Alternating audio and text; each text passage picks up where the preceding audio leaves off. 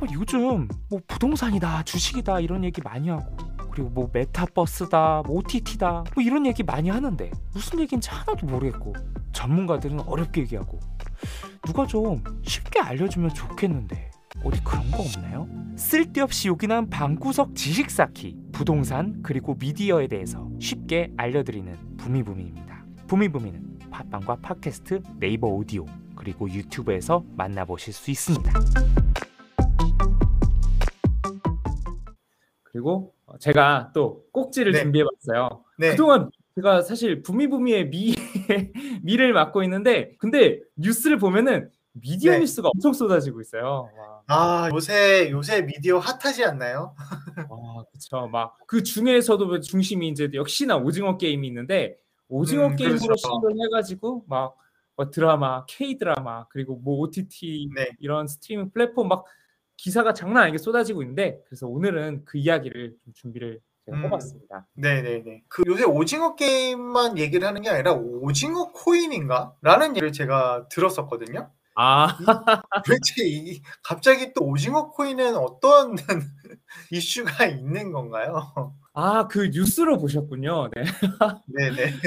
어, 네. 오늘 제가 드릴 말씀은 뭐 미디어가 핫하고 이런 거는 다 이제 뉴스로 알통 아실 텐데 그럼 이 미디어가 결국에는 저희가 이야기하는 이런 부, money 어떻게 연결되는지에 대해서 좀 연결을 해보려고 해요. 그래서 네. 오징어 코인이란 게 요즘 막 커뮤니티라던가 이런 거에 좀 이렇게 나왔었어요. 그래서 네. 이거가 뭔지 봤더니 이게 그 뭐 비트코인 있고 라이트코인 있고 되게 다양한 코인들이 있잖아요. 근데 네. 거기서 오징어 게임의 코인이다 해가지고 Squid Game Token이라는 이름으로 이게 코인이 나와가지고 이게 음, 딱 하루 만에 24배가 증가를 했다 급등을 했다 그래요. 아, 24배면은 주식이라던가 부동산에서 볼 수 없는 그것도 단 하루 그렇죠. 만에 어마어마한 네네. 상승이잖아요. 그래서 그렇죠. 한국 돈으로는 거의 2천억이 넘는 비용으로 이렇게 네. 올라가면서 이게 대체 뭔가 했더니 막 이거를 뭐 오징어 게임 프로젝트로 해가지고 이거를 참가비로 쓸 수 있는 코인이다. 그리고 네. 이거를 최종 승리한 1인에게 마치 그 456억을 드라마에서 주는 것처럼 막 현금으로 음, 10% 주겠다 이래가지고 막 올랐는데 사람들 이게 공식인가? 했는데 이게 전혀 사실 무근이라고 하고 그냥 단지 아. 약- 소위 말해 그냥 페이크? 페이크. 그냥 그럴싸한 이유를 붙인 그냥 이름만 그런 코인이었던 거죠. 그래서 아, 그 이런 코인들은 결국 다시 거품이 꺼질 위험이 있기 때문에 조심하셔야 되고요. 뭐 아, 비슷한 네. 걸로 뭐 또 우리나라의 K-팝의 또 선두 주자 누가 있죠? BTS 될까요? 네. K-팝. BTS도 마찬가지로 또 이게 아미 팬클럽 이름을 아미라고 하는데 아미 코인이라는 게 이제 아, 나와가지고 네, 그것도 들었어요. 아미코인. 어, 아미코인. 그래서 이것도 뭐 이것도 공식인가? 했는데 마치 공식인 것처럼 이런 BTS의 이미지랑 그리고 뭐 BTS가 몫이 들어있다라고 해가지고 약간 호기심과 이렇게 구매 욕구를 일으켰는데 그리고 이거는 무려 130%가 올랐다고 그래요. 아, 130배. 130%가 130배요? 130배요. 그래가지고 어. 확 올라서 이게 뭔가 했더니 결국에는 이것도 그 하이브에서도 이거 전혀 우리랑 관련 없는 코인이다 음. 해가지고 역시나 또 이게 사실 무근인 걸로 드러났는데 이런 식으로 이런 코인은 확 올랐다가 또 한순간에 확 이렇게 휴지 조각이 될 수 있어가지고 이런 음. 코인을 조심하셔야겠다라는 이야기를 드리면서 한편으로는 코인의 이름을 좌지우지할 정도로 BTS 이런 그 뭔가 K-팝 그리고 오징어 게임, K 드라마가 이 정도까지 와 있구나라는 생각으로 이렇게 어마어마한 지금 영향력을 일으키고 있구나 이런 생각을 하면서 오늘 네. 이야기를 좀 담아보려고 하고요. 네. 그래서 이제 넷플릭스가 또 엄청나게 이제 전 세계적으로 좀 주목을 받고 있잖아요. 지금 그렇죠. 오징어 네. 게임 때문에.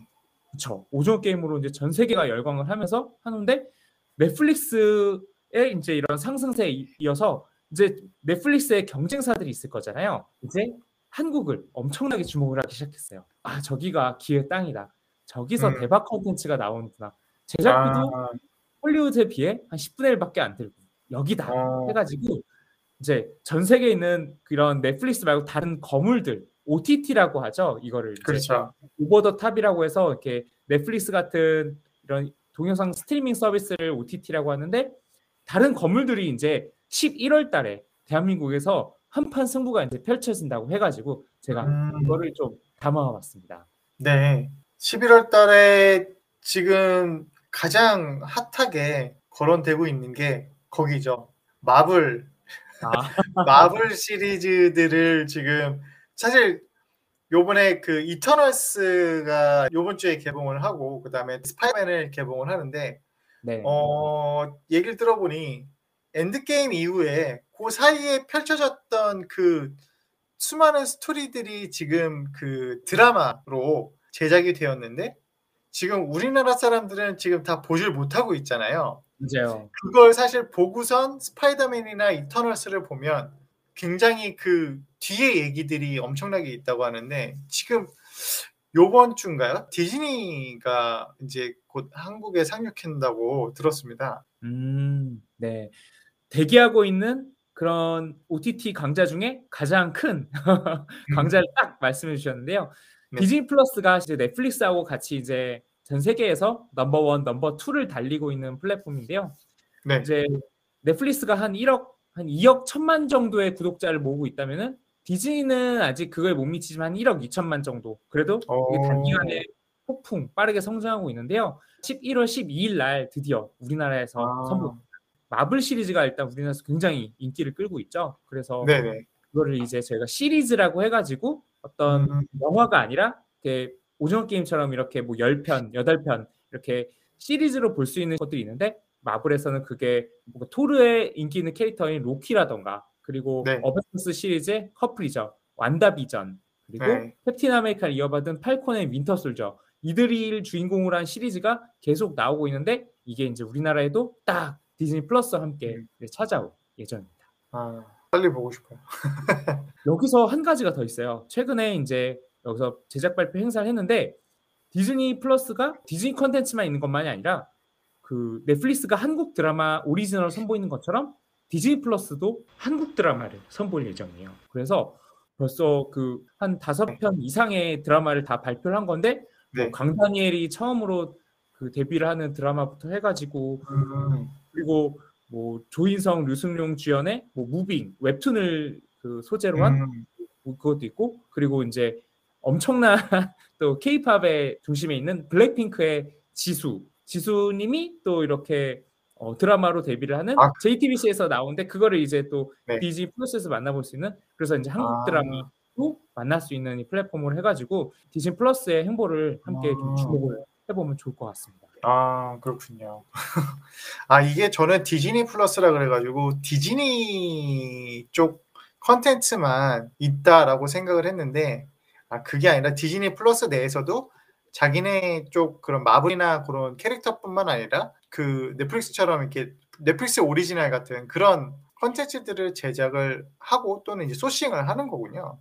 네, 맞아요. 그래가지고 넷플릭스가 이제 국내 제작사들과 이제 제휴를 해가지고 그걸 buying을 해가지고 이제 아예 완전히 그거를 그 저작권, 그리고 소유권을 음. 이제 가져가는 것처럼 디즈니 플러스도 그런 식으로 이런 시리즈들을 선보이는 거고 뭐 설강화 같은 경우는 조금 이제 다른 형태긴 한데 이런 식으로 앞으로 디즈니 플러스에서 디즈니의 이제 오리지널 무비들 그리고 이제 새롭게 선보이는 오리지널 시리즈들 거기에 더해서 한국의 이런 드라마까지 해가지고 이렇게 다양하게 선보일 계획입니다. 아, 음. 넷플릭스 볼 거 많이 봤거든요. 디즈니 플러스에 이제 있는 그런 것들 이제 많이 좀 봐야겠습니다. 근데 여기서만 마치면은 뭔가 이게 대전이 뭔가 너무 그냥 두 네. 싸움인가 싶잖아요. 그렇죠. 제가 다른 다른 이 대전에 참여하는 강자들을 또 한번 소개해드리면요. 어, 네 네. 애플이 또 우리나라에 또 들어옵니다. 아, 애플도 들어오나요? 어, 네. 그건 몰랐습니다. 네. 애플 TV가 이제 있는데 애플 TV에서도 글로벌에서도 이게 그래도 한 2천만 정도의 구독자를 가지고 오리지널 컨텐츠도 만들고 있는데요. 우리나라에서 마찬가지로 11월 4일 날 서비스를 공식적으로 선보일 계획이라고 하고 어, 있고요. 네네. 특이한 게 이제 이들이 그냥 들어오는 게 아니라 한국의 오리지널을 함, 함께 해서 존재감을 확 드러내는 거를 하고 있는데 애플도 음, 마찬가지로 어, 되게 무시하지 못할 컨텐츠를 가지고 이제 시작을 해요. 무려 음, 음. 이선균 주연의 그리고 그, 그 달콤한 인생 김지운 감독이 연출한 그 닥터 브레인이라는 오리지널 시리즈를 가지고 이제 함께 음. 선보인다고 해요. 그래가지고 아, 네. 애플 같은 경우는 한 6,500원으로 가장 이 뭔가 월 이용료도 가장 적고 해가지고 좀 네. 어떤 움직임을 보일지 좀 지켜보면 좋겠다라는 음. 그런 그리고 또 한 가지죠 그 혹시 왕좌의 게임이라는 드라마 보셨나요? 어, 보지는 않았지만 워낙 유명하니까 뭔지는 알고 있습니다. 네. 일단 우리나라에서 엄청나게 이제 인기를 끌었던 왕좌의 게임 그리고 여성들의 이제 또 전설적인 컨텐츠죠 Sex and the City 이거를 만든 그 미국의 되게 엄청난 제작사죠. 약간 우리나라의 약간 tvN 정도 되는 굉장히 엣지 있는 컨텐츠를 많이 만들어내는 이 HBO라는 데서 HBO 네. 맥스라는 그런 스트리밍 서비스를 운영하고 있는데 여기서도 아. 최근에 한국에 공고를 냈다 그래요. 채용 공고를 냈는데 30개 이상의 이제 공고가 딱 나오면서 뭐지? 여기서도 이제 HBO에서도 한국 사업을 본격적으로 하려고 하나? 근데 아. 단순히 이거를 서비스만 들여오는 걸로는 이렇게 하지 않을 거거든요. 이거는 네. 뭔가 좀 공격적으로 할 거고 여기 대한민국 컨텐츠를 좀 뭔가 활용해서 하려고 한다라는 것이 아마 이 시그널일 것 같고요. 음. 그래가지고 이렇게 기존의 넷플릭스에서 시작해서 디즈니 플러스, 애플, HBO까지 해서 대한민국에서는 이런 컨텐츠 전쟁이 펼쳐지고 이제 너도 나도 더 대한민국 컨텐츠를 잡기 위한 이런 치열한 경쟁이 펼쳐질 아. 것으로 됩니다. 아, 뭘 봐야 될지 참 고민스럽네요. 그래가지고 많은 팬들이 이제 아 우리 네. 통장 이제 통장을 털린다 해서 통장이라고 하잖아요. 텅빈 통장. 네네. 아 우리 통장 각 이러면서 막 팝콘 잼 이러면서 사람들이 이제 네. 기대를 하면서 통장이 털릴 이런 걱정을 아. 하면서 기다리고 있다고 하네요. 네. 아 이걸 다 보는 것도 일이겠는데요. OTT OTT 서비스가 한 하나만 해도 벅찬데 이렇게 네 가지가 동시에 나오니까 아, 어, 뭘 봐야 될지 모르겠습니다. 그렇죠. 그래서 보통 보면은 이제 조사를 하면은 의외로 네. 한 개만 구독하고 있는 사람이 없고 많은 아. 사람 두 개 이상을 구독하고 있는 사람이 굉장히 이제 네. 30% 이상이라고 하는데 아. 앞으로는 두 개 이상을 넘어서 세 개까지도 뭐 구독할 수 있는 세 개, 음. 많게는 네 개. 그래서 이런 음.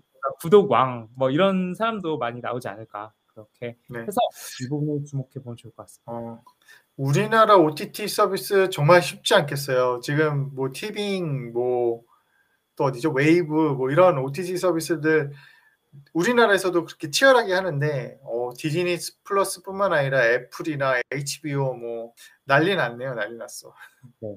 어 그래가지고 그 중에서 조금 이제 독특한 행보를 보이고 있는 게 티빙 같은 경우에는 이제 CJ ENM에서 밀고 있는데 네. 아 이거 뭔가 심상치 않아. 이거 한국에만 해서는 이거 우리가 살아남을 수 없을 것 같아. 해가지고 음, 네. 어디랑 손을 잡았냐면 네이버 라인이랑 손을 잡았어요. 아, 어 뉴스에서 봤던 것 같아요. 네이버 라인이 해외에서 되게 많이 그렇죠. 그 우리나라에서는 안 하지만 해외에서는 많이 쓰잖아요.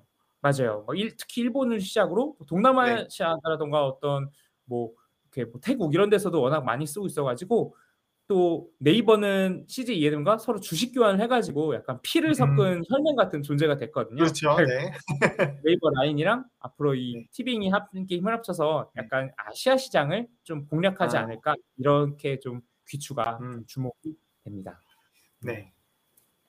그리고 어 그러면은 어 뭔가 알맹이가 없는 느낌인 것 같아서 제가 이제 마지막 꼭지 이걸 담아봤어요. 자 이렇게 해서 K 컨텐츠, K-팝이 날리고 그리고 앞으로 OTT 전쟁이 펼쳐질 것 같은데 앞으로 부미부미들이 주목해야 할 이런 것들은 무엇이 하면은 바로 이 컨텐츠들을 만들 회사들의 주가예요.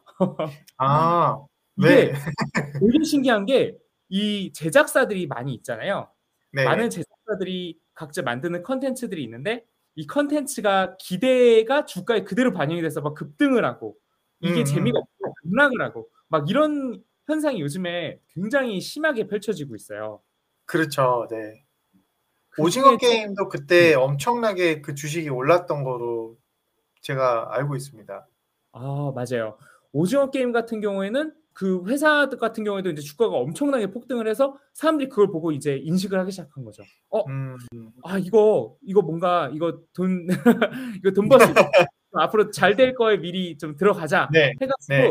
오징어 게임 말고 또 DP라고 해가지고 넷플릭스에서 되게 히트친 그 시리즈가 맞아요.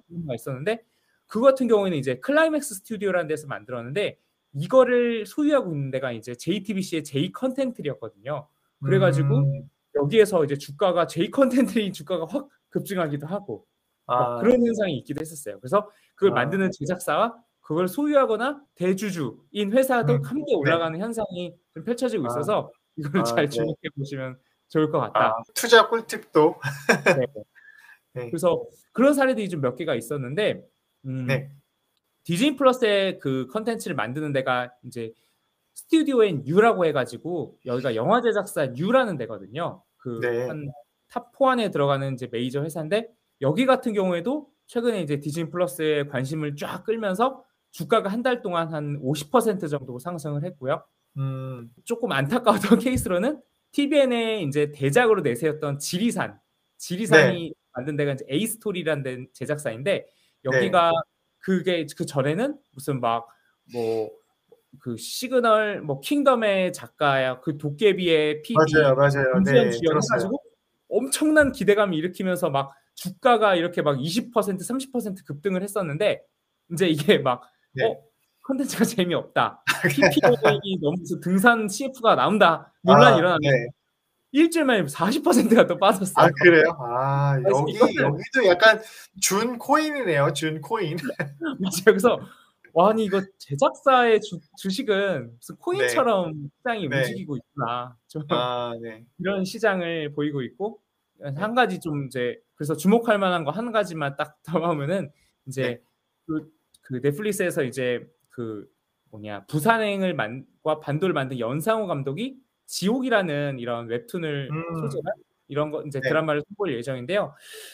어 이거 같은 경우에는 이제 또 어떤 반응일지 오징어 게임처럼 이렇게 올라갈지 아니면은 이게 그렇게 상상하지 않을지를 모르겠지만은 이거는 그 DP로 주목받았던 클라이맥스 스튜디오 그리고 음, 그거를 가지고 있는 JTBC 스튜디오와 J 컨텐트리까지도 연결이 돼 있으니까요. 네. 이 컨텐츠와 함께 이 주가를 주목해 보시면 좋을 것 같습니다. 알겠습니다. 아 네. 어떤가요?